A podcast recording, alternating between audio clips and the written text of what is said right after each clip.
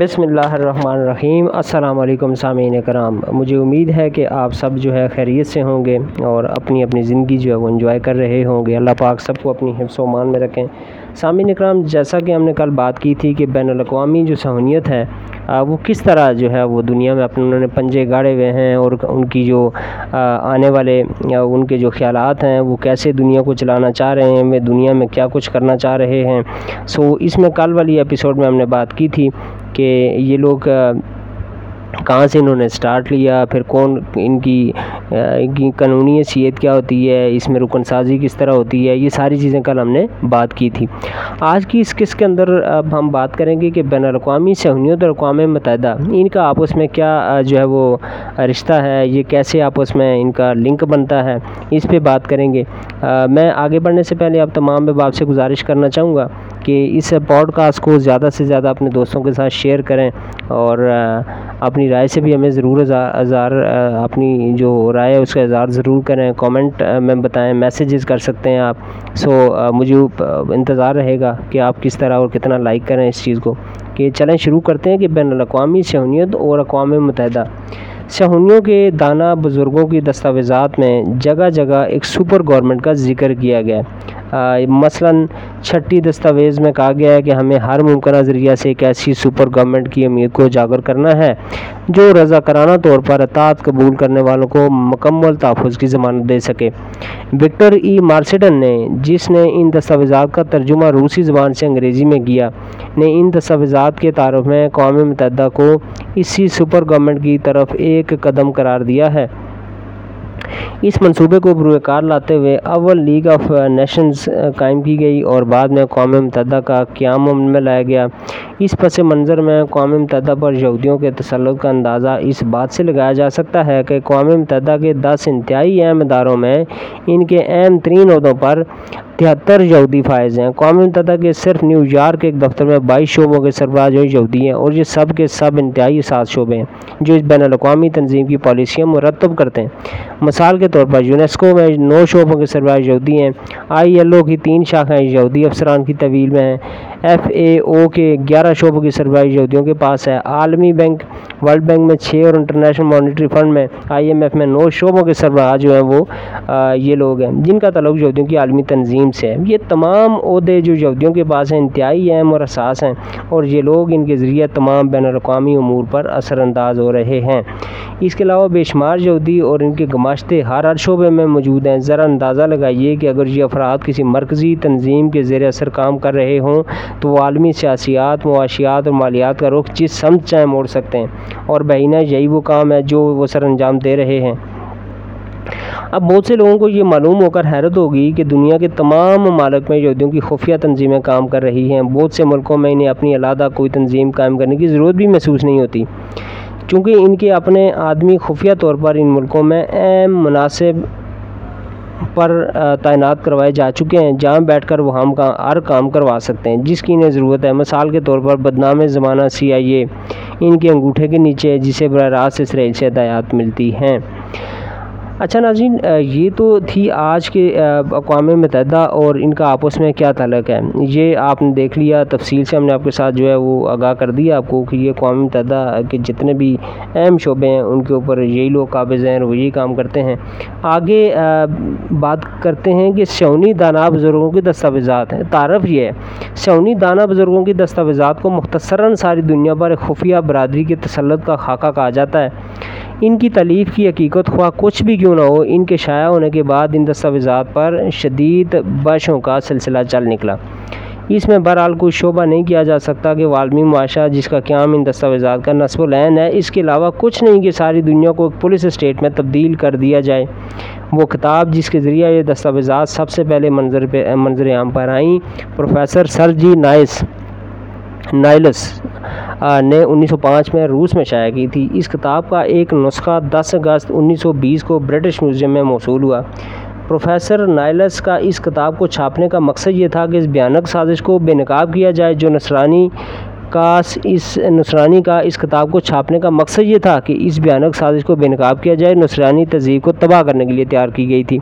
اس کتاب کی اشاعت سے پہلے اگست اور ستمبر انیس سو تین میں روسی اخبار سنامیہ یہ دستاویزات شائع کر چکا تھا اور غالباً انیس سو دو اور انیس سو تین کی خزاں میں بھی یہ دستاویزات ایک اور روسی اخبار میں شائع ہوئی تھی۔ روس کے باہر کی دنیا کو ان کا علم اس وقت ہوا جب بالشویک انقلاب کے بعد روسی تارکین وطن نائلس کی کتاب اپنے ساتھ شمالی امریکہ اور جرمنی لائے۔ کتاب کی اشاعت کے وقت تو کوئی خاص اہمیت نہیں دی گئی تھی، لیکن جب بالشویک دور میں واقعات اسی طرح پیش آتے گئے جیسے کہ اس کتاب میں پیشگوئی کی گئی تھی، تو یہ دستاویزات جو اب جو اب تک بالکل غیر اہم اور معمولی سمجھی جا رہی تھیں، یکا یک ساری دنیا میں اہمیت اختیار کر گئیں۔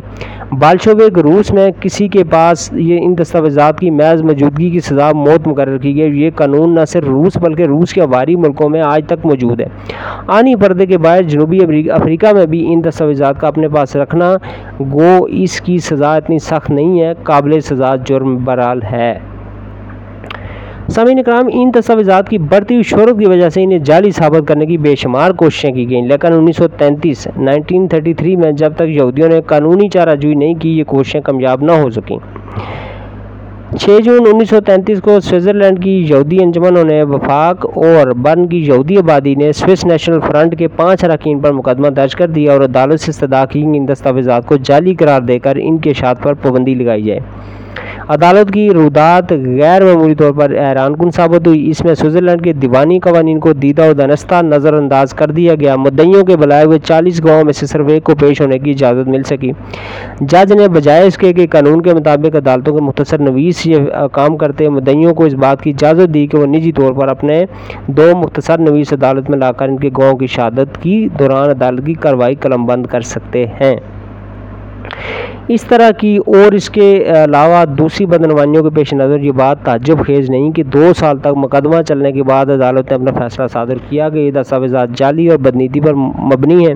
یہ فیصلہ چودہ مئی انیس سو چونتیس کو سنایا گیا، لیکن فیصلہ صادر ہونے سے قبل یہودی پریس اسے باقاعدہ شائع کر چکا تھا۔ یکم نومبر انیس سو سینتیس کو سوئس فوجداری عدالت نے مدعیوں کی اپیل پر اس فیصلے کو یکسر پلٹ دیا، لیکن یہودی آج تک اسی فیصلے کا ڈنڈورا پیٹے جا رہے ہیں کہ عدالت نے ان دستاویزات کو جعلی قرار دیا تھا۔ ان دستاویزات کی تشہیر کی وجہ سے چونکہ یہودیوں کے دوسرے منصوبے بھی عوامی توجہ کا مرکز بنتے جا رہے تھے، اس لیے قدرتی طور پر ان کی یہی کوشش ہے کہ ان دستاویزات کو جعلی ہی سمجھا جاتا رہے۔ ڈسرائیلی وزیر اعظم برطانیہ کی کتاب the life of George Bank میں اٹھارہ سو چھپن میں لکھی گئی تھی مدرجہ ذیل باوالا مال جو ہے، نظر ہے کہ یورپ کو کو تباہ کرنے کی پچھلی سازش میں یہودی ہاتھ صاف طور پر کار فرما نظر آتا ہے۔ یہ بغاوت، روایت، اشرافیت، مذہب اور حق ملکیت کی خلاف ورزی تھی۔ اس کا مقصد یہ تھا کہ سامی تہذیب کے تمام نقوش کو صفحہ ہستی سے نست و نبود کر دیا جائے۔ خواہ وہ موسوی شریعت کی شکل میں ہوں یا عیسیٰ کی خفیہ تنظیمیں مساوات کے نام پر افرا انفرادی حق ملکیت کے خلاف لانے جنگ کر رہی ہیں، ان تمام خفیہ تنظیموں کے اوپر ایک یہودی اور نسل سربراہ بیٹھا ہوا ہے۔ خدا کو ماننے والے بے دینوں سے تعاون کر رہے ہیں۔ جن لوگوں نے انتہائی جاری سے دولت سمیٹی ہے اور جائیدادیں بنائی ہیں، وہ استعمالیوں، کمیونسٹوں کا ساتھ دیتے ہوئے نظر آتے ہیں۔ وہ قوم جو اپنے آپ کو خدا کی افضل ترین امت ہونے کا دعوت کرتی ہے، یورپ کی پست پست ترین اقوام کے ساتھ شیر و شکر ہو رہی ہے۔ اور یہ سب کچھ اس لیے ہو رہا ہے کہ وہ اس آسان فراموشی، آسان فراموش نصرانی دنیا کو تباہ کرنا چاہتے ہیں، جس کا نام تک انہی کا دیا ہوا ہے اور جن کے مظالم وہ اب برداشت نہیں کر سکتے۔ سامعین اکرام میکس نورد نامی ایک یہودی نے اگست انیس سو تیس میں باسیل میں سہونی کانگریس میں تقریر کرتے ہوئے یہ حیرت انگیز پیشگوئی کی تھی کہ مجھے یہ الفاظ کہنے کی اجازت دیجیے کہ میں آپ کو وہ زینہ دکھاؤں جس کی سیڑھیاں صرف اوپر کی طرف اٹھتی چلی جا رہی ہیں۔ ارٹزل سہونی کانگریس منعقد ہو چکی ہے۔ اب برطانوی جو گنڈا کی تصویر پیش کی جائے گی، پھر جنگ عظیم ہوگی۔ اس کے بعد ان کانفرنس ہوگی جس میں انگلستان کی مدد سے فلسطین میں ایک آزاد یہودی ریاست وجود میں آئے گی۔